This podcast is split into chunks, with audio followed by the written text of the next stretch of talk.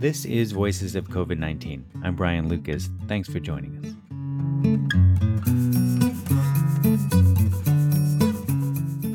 As the COVID 19 pandemic spread through the United States, we started to see horrific reports about the impact of the virus on prison populations. While at first it seemed incarcerated people were perhaps safer due to their isolation, it became apparent that once the virus got inside the walls, prison systems were ill equipped to contain the spread or to provide proper care to patients. According to a report by the Marshall Project, a nonprofit news organization focused on reporting about criminal justice, incarcerated people have been more than three times as likely as other Americans to become infected with COVID 19, and they're also much more likely to die from the virus. As of early June 2021, nearly 400,000 people in prison had tested positive. More than 2,700 inmates have died. Now, as vaccines are helping us hopefully round the corner toward the tail end of the pandemic, prisons are facing new challenges, getting both incarcerated people and staff members vaccinated. Nicole Lewis is a reporter for the Marshall Project. During the pandemic, Nicole was able to stay in regular contact with four incarcerated individuals in institutions across the country checking in with them regularly about their experiences. She put those stories together in a remarkable piece called How We Survived COVID 19 in Prison. Using first person accounts and beautiful illustrations, this article provides a unique, personal, and heartbreaking perspective, showing how incarcerated people coped with fear, isolation, and chaos trying to survive this pandemic. I highly recommend that you read all of her work at themarshallproject.org. The stories of these individuals remind us that we're all in this together and we need to look out for each other. And I'm honored that Nicole has agreed to be a guest to talk with me about her work. Because there are so many issues related to COVID in prisons, I've broken this interview into two parts. Here's part one of our conversation. Nicole Lewis, thank you for joining me today.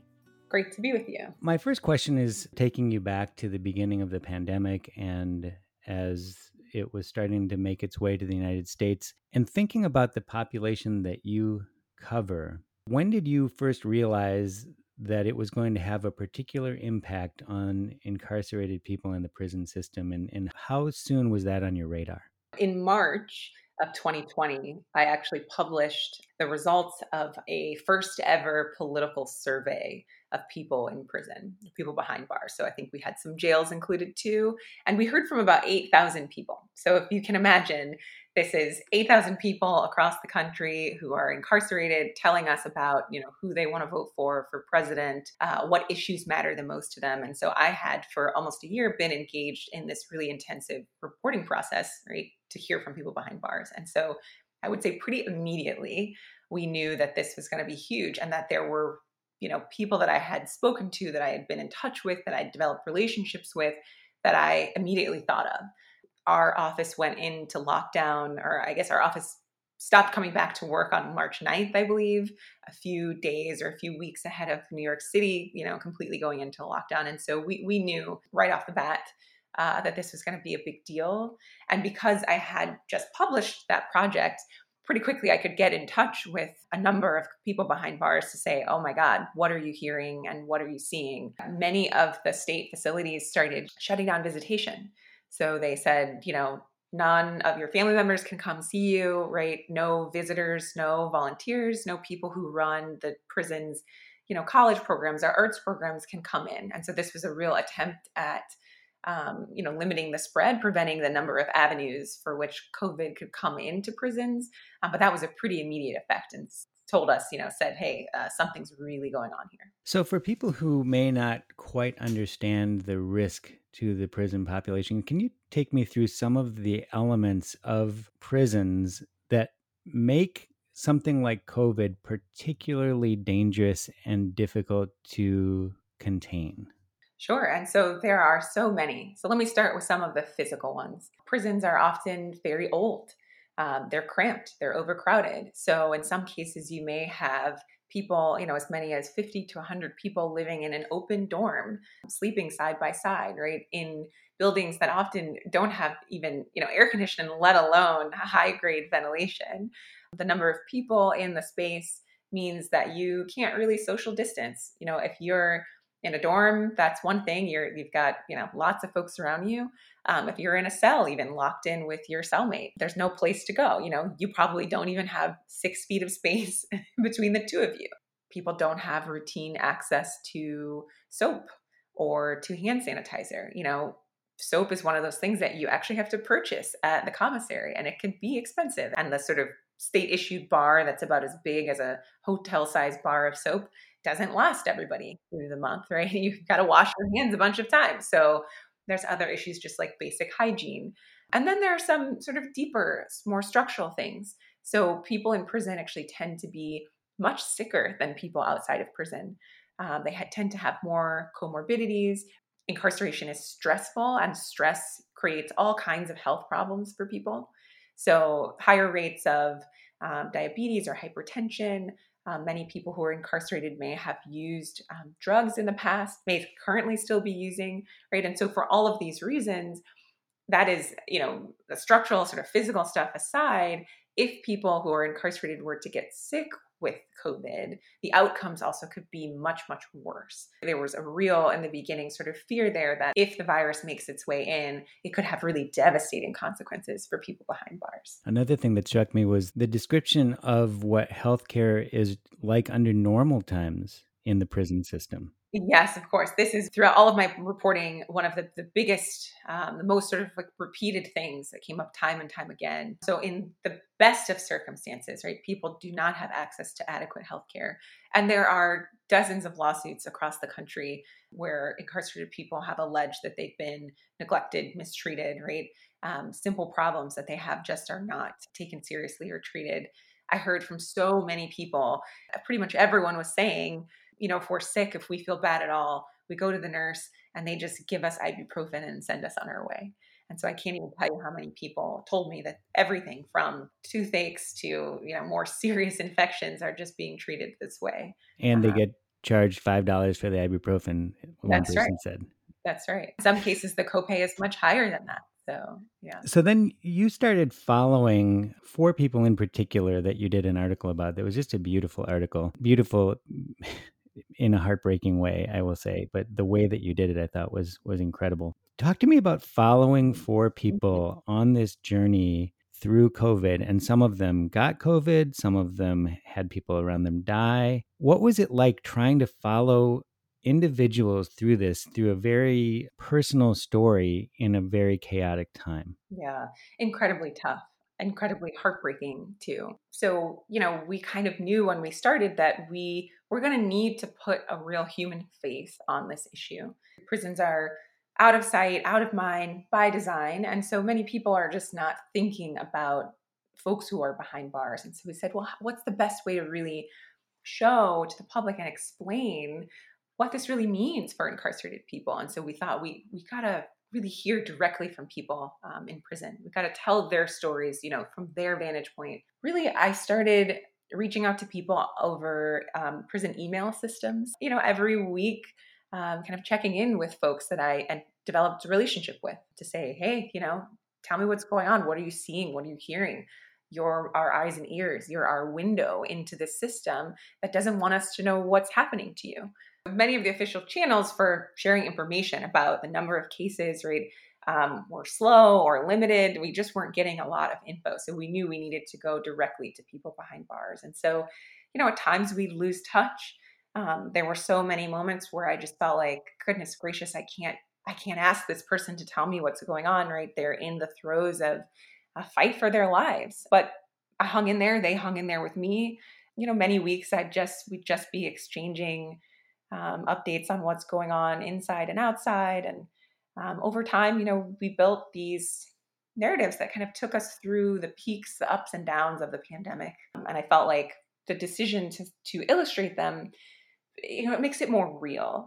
Um, it allows you to kind of see people as people um, to remember that we're not just talking about like numbers or statistics, right? We're, we're talking about human beings. But yeah, it was challenging. It's, you know, heartbreaking. Many of the folks I'm still in touch with, I, I mailed them all the, the piece, you know, we printed it and mailed it and, and they were ecstatic, right? They're so happy to know that they were part of showing the world just how bad it was in there, right? That their voices can have an impact, can make a difference. And I think in some ways, that can give people a sense of sort of purpose that their suffering or their experience wasn't all just for nothing, but there's actually something good that could come out of it. That people are, you know, tuned in, that they care, that they may now make a decision about, you know, how to support incarcerated people in a way that they wouldn't have before. And so I think now that the pandemic is sort of waning and we're able to keep keep in touch, um, that there's a sense of, of just meaning here, um, meaning out of misery, I think is, is one of the ways I, I often look at it. As somebody who was probably familiar with the conditions inside prisons going into this, were there still things that you heard from them that shocked you? Can you think of a couple of details that surprised even you uh, as somebody who who would know how difficult it would be inside? Yeah, I mean, I think the biggest thing out of everything, I never failed to be shocked by just how sort of um, needlessly and senselessly like punitive the system is that's something that always gets me so for simple example i heard from you know different people in different states that were saying we started making masks out of t-shirts because you know they weren't issuing us enough masks and we were learning from the news that masks were important right? And so we're doing everything we can to try to keep ourselves safe. And so t-shirt masks to many corrections officers are seen as contraband so the masks get taken away and thrown away, and then people get written up, right, for just exercising just some sort of basic creativity and ingenuity to try to stop the spread overall, right? So this is putting a mask on is something that directly benefits correctional officers as well who are at risk of contracting COVID. And so there are just kinds of examples like that that that, that really shocked me. I saw some reports of people who were found dead in their cells, right? That were on quarantine under watch because they were infected um, and very sick. And the state said, we are going to monitor these people every day. We're going to make sure that they're okay and we'll make the necessary transfers out to hospitals if we need to. And in some cases, right, people didn't make it through the night and they got they went many days without being found. And you just think, how can that be possible? Uh, you have one job, right? One sort of role to take care of these people in your custody. And other things, uh, you know, around decision making. I did a little bit of reporting on the federal system, and I was hearing from people that they were being put in quarantine with multiple people. So there'd be, you know, five or six people to a quarantine, and then someone would test positive and the quarantine would start all over again. And I just think, wait a minute, we have established science and protocols about what isolation actually means. So why are we doing it like this? And so those are just a few of the examples of like, you know, prison is is bad, but you you know when you see it this starkly, it, it just it really kind of blows your mind. A couple of things that jumped out at me. There was an account of I think the the woman that you were following saying that they were social isolating in the dining room and then they got to the, where they were sleeping and their beds were two feet apart and she asked if they could go head to toe and they said no that's right. just to try to separate themselves a little bit more real commitment to the sort of carceral policy um, that in examples like that where you see you know clearly they're trying to they're sort of not as interested in making decisions that would keep people safe so much as maintaining a sense of order and control the other one that really that broke my heart and maybe you can tell the story of the prisoner who his cellmate next door his mother was on a ventilator and they were trying to get him a chance to say goodbye. Ooh, yes. So this was in sing sing prison and this is bruce bryant's neighbor. You have to remember that everybody who's incarcerated many people have connections to somebody outside. And so in new york at the start of the pandemic you know, in March through May, the numbers, the caseload was really, really bad outside of prison. And so, you know, his mother gets sick and he's trying, you know, to say she's hospitalized. This could be the last chance that I could see her ever in my life. Can I just get to a video kiosk? Can you arrange a visit so that I can say goodbye, see my mother for the last time? And, you know, eventually the system says, sure, yes, okay. But it was too late. And so he didn't get to have that closure with his mom and you know just it's it's heartbreaking and i was also struck by the person that you were interviewing saying that he kept trying to check in with his friend afterwards and it showed the humanity among the incarcerated individuals looking out for each other's well-being during that, that it was it was remarkable i thought that's right i mean many people develop lifelong friendships. And so, you know, I think Bruce was really clear to say, you know, we are all we have in here. And so we got to stick together. The other interesting thing I thought was the relationship with the the guards. It never struck me before that in a prison, the guards were the weak link in terms of bringing the virus in. That the, the, prison population wasn't going to, unless I guess new new prisoners were coming in or something, but that the guards were really the ground zero for preventing the virus from coming in. But it sounded like a lot of the guards were refusing to wear masks and things like that. Is this an indication of a greater problem? Is was this surprising to you? You know, it, it sort of was surprising because on the one hand, it was very clear to us that guards were always going to be the link, right? Visitors, again, were shut out, volunteers shut out. And so the only people who could come in and out of the prison are the people who work there. So they were always at risk of kind of bringing it in. But what's surprising about it is that, you know, it's their health and well being too. And so that's the part where it starts to sort of not make as much sense. You're saying, well, you're someone who's going into a facility in which you can't social distance people are sick, this virus could spread. And so, why not really go above and beyond to make sure that you don't get sick, you don't take the virus home, right? That, that you're able to really contain it. And so, that's the part that I think, even after all of my reporting, you know, I've been reporting on vaccination efforts as well. Um, it still perplexes me. I still find it a little bit confusing as to why there was not as much cooperation by correctional officers and by you know higher level staff as well. Um, I still hear from people that um, many of the officers you know refuse to wear masks, and so anytime I have a conversation with an incarcerated person who's thinking about you know should I get vaccinated, what to do, I don't you know I don't know what to think. I always say to them, you know, hey, it seems like vaccination is kind of your best bet to protect yourself against correctional officers who are yet unvaccinated and refusing to wear masks, right? And so you're at a particular risk because you can't actually avoid them. You can't actually um, limit the amount of contact you have. You're you're vulnerable.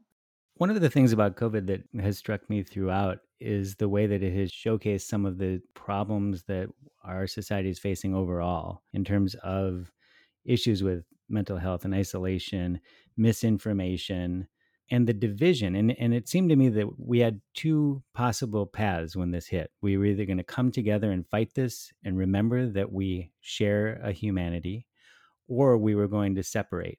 And i think we've seen both to be honest. I think that we've seen some things some people really rise together and, and battle this together but we've also seen this division. And it seems to me that prison systems reflect a lot of society's problems, but maybe on steroids, even in terms of the problems with isolation and the problems of misinformation, where, where you really have your information cut off in many ways. What are your thoughts about that? What did you learn from the people that you were following that show some of the things that we need to address long after COVID? Such a great question. I mean, really, prison is a microcosm of our larger society, right? And so if you just even think about who is there. A lot of the times it's people that we've said we don't want to deal with right? We don't have solutions to the problems that they face or they're communities of people that we have deemed lesser than less deserving undesirable. And in some ways are saying we're actually not interested in spending some of our other more precious quote unquote resources on you. We're just going to sort of throw you into a cell and call it a day. It's always important for me to point out, even that is still very expensive. So, in the end, you know, what does it really get us? But when it comes to misinformation and when it comes to kind of decision, you know, pro human decision making, right? I think we saw that really very starkly, very clearly in prisons. So, prisons are a place where people don't have unfettered access to the outside world, to the internet. Um, what they're able to receive in terms of materials, periodicals is tightly controlled. Their mail is even tightly controlled. Their phone conversations are monitored. People do have access to the news. So often, some of the first ways that incarcerated people heard about coronavirus uh, was through just watching the news. But it meant that there was, they had information and the system itself hadn't responded to say, yes, there's a pandemic and here's the steps we're taking. So there was a big gap, a big lag. And I think we saw that very clearly on the outside as well, where public officials, in one instance, the president seemed to know that this virus was airborne well before the public did, right? And so I think, you know, that is so mirrored behind bars. So incarcerated people knew, hey, there's something going on. well before they were ever informed about the steps that people were taking, you know, what it meant. And I think right inside of that lag, of that gap, is where all of the misinformation, the panic, the fear, the confusion really sets in. You give people scary news, you don't tell them how you're going to respond to it, right? They start coming up with theories of their own, with ideas of their own. They start searching you know for for information that would help them deal with how anxiety producing it is and so we definitely saw that you know both inside and outside so in some cases i was hearing that you know family members were reading things on facebook groups um, and then telling their incarcerated loved ones what they're reading and then that information just spreads like wildfire right? Because they're again they just simply don't have actual concrete details about what the system's going to do how they're going to be taken care of. And so i think if there is one lesson that that i have taken away and i hope that we all take away it's that we you really have to be proactive and act quickly and not allow that sort of time for people to just stew in their emotions right fear in the face of a very scary situation makes sense. And I think it becomes really fertile ground for conspiracy theories or just ideas that have been long debunked or sort of panic to set in. And it's very, very difficult as, you know, we're finding on the outside and as officials are finding on the inside, it's very, very difficult to walk things back so once people have a sense of, you know, they have an idea that feels maybe more soothing to them, it's very difficult to supplant that idea with facts and information. Right? It's just hard. They've they've figured out what makes sense and they're just going to go with that. The other thing that seemed to exacerbate the situation was that I think isolation is is a hallmark of COVID for everybody, but in the prison population, the threat of hey i'm going to tell somebody that i seem to be having a little cough. Oh they're going to put me in isolation seemed to be such a discouragement to containing and taking proper steps. There was that one person who said not only will i have to go to isolation but when you go to isolation you lose all of your personal belongings. That's just the way that it works. There's so much disincentive to even raise your hand and say hey you know i'm not feeling well. Maybe for the greater good i should be you know separated from the group it, it just wasn't a very good option yeah such a good point i mean i think in many places if you said you were sick or if you tested positive you would be sent to solitary confinement right that was the prison system's way of dealing with trying to control the spread and so we know that solitary confinement is devastating to people, right? That it causes profound and sometimes lasting changes into people's mental health. And so imagine being deathly ill being deathly ill with a virus we don't yet know how to treat, with a virus that we don't yet know much about, that can progress very dramatically for some and, and not so, you know, badly for others. So on top of all of that, you know, you're going to be sent to solitary confinement. Yeah, it's a huge disincentive. You know, why would you say anything? And so there are many instances or many cases in which, you know, people kept quiet, didn't speak up, um, and it meant that the virus was able to spread. And I think, you know, it just points out that humans are such social creatures, right? It is part of the reason we incarcerate people when they do something bad. You know, that's part of the punishment, being separated from others, being separated from the people that you love. Like that's sort of some of the carceral logic here. And so if you can imagine it's it's just really compounded behind bars, right? You're already separate but there are still so many levels of separation, right? It, it, can get worse. I think one of the people you interviewed also made this analogy of that there's pressure inside the prison system all the time, but this led that pressure to increase, and it was almost this worry that the pipes were going to burst.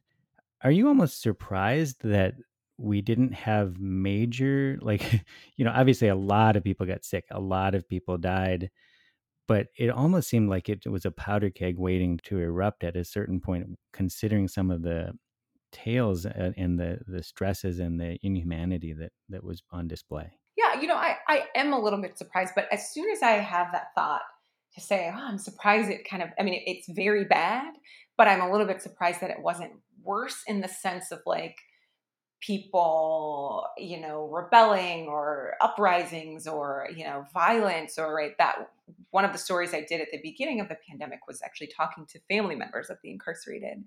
And several people brought up this fear that you know they're separated from their loved ones they're not given any information it's very scary. And so there was this sort of concern amongst family members on the outside that there could be you know violence on the horizon. And and we didn't quite see that happen. We saw some small incidents um, in some jails, you know, where people were speaking out because they felt like they were not being heard and their needs were not being met. Um, but we didn't see it on a large scale. And one of the things I think about a lot, though, and having reported and sort of followed people over the course of many months while the pandemic was unfolding, is actually just how much incarcerated people have had to learn to be resilient and find ways to be okay in the face of extraordinary adversity. Some people maybe are not coping nearly as well, right? There's other issues that come along with all of the pressure and stress they've been under. But people who've done long stints of time, you know, it's like they just sort of chalk this up to like yet another thing they have to deal with on the laundry long list of things they've dealt with in prison. And so if they make it through, you know, they know that in some ways they're they're they're better off to face whatever kind of comes next. And in some cases, right, it's very clear to me that what I'm actually seeing or what I'm looking at is resignation. That, you know, what difference does it make? Why fight? Why push? Um, it doesn't matter. We're already at the bottom and, you know, nobody cares. And so there's some way that there's a heaviness, I think, that also sits on people. That willingness to push forward and to persevere in the face of some of these absurdities. I, I, there was one person who said that they were told to gargle with soap and make toilet paper masks. And you're thinking, this is how we're responding to a pandemic.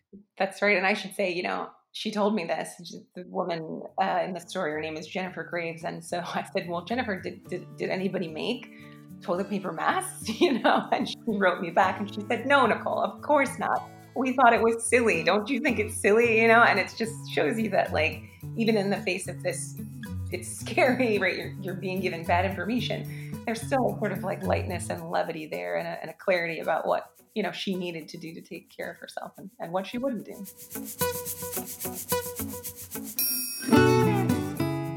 in the next episode of Voices of COVID 19, we'll continue our conversation with Nicole Lewis, discussing incarceration trends in the wake of the pandemic, the need for better mental health care in prisons, and reasons why some incarcerated people are hesitant to receive the vaccine. And there's just this past history of experiments and just using incarcerated people to advance science for people on the outside. But more importantly, people are saying that, you know, they deal with the nurses, the doctors, the medical staff on a daily basis.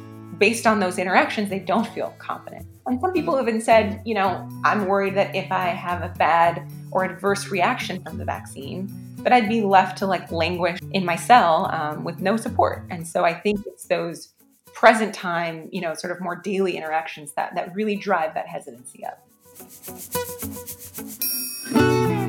Voices of COVID 19 is an attempt to document the thoughts and feelings of people who are perhaps outside the limelight to get personal reflections on how a pandemic impacts all of our lives. Thanks for listening. Stay safe, get vaccinated, and be considerate of each other. And we'll get through this together.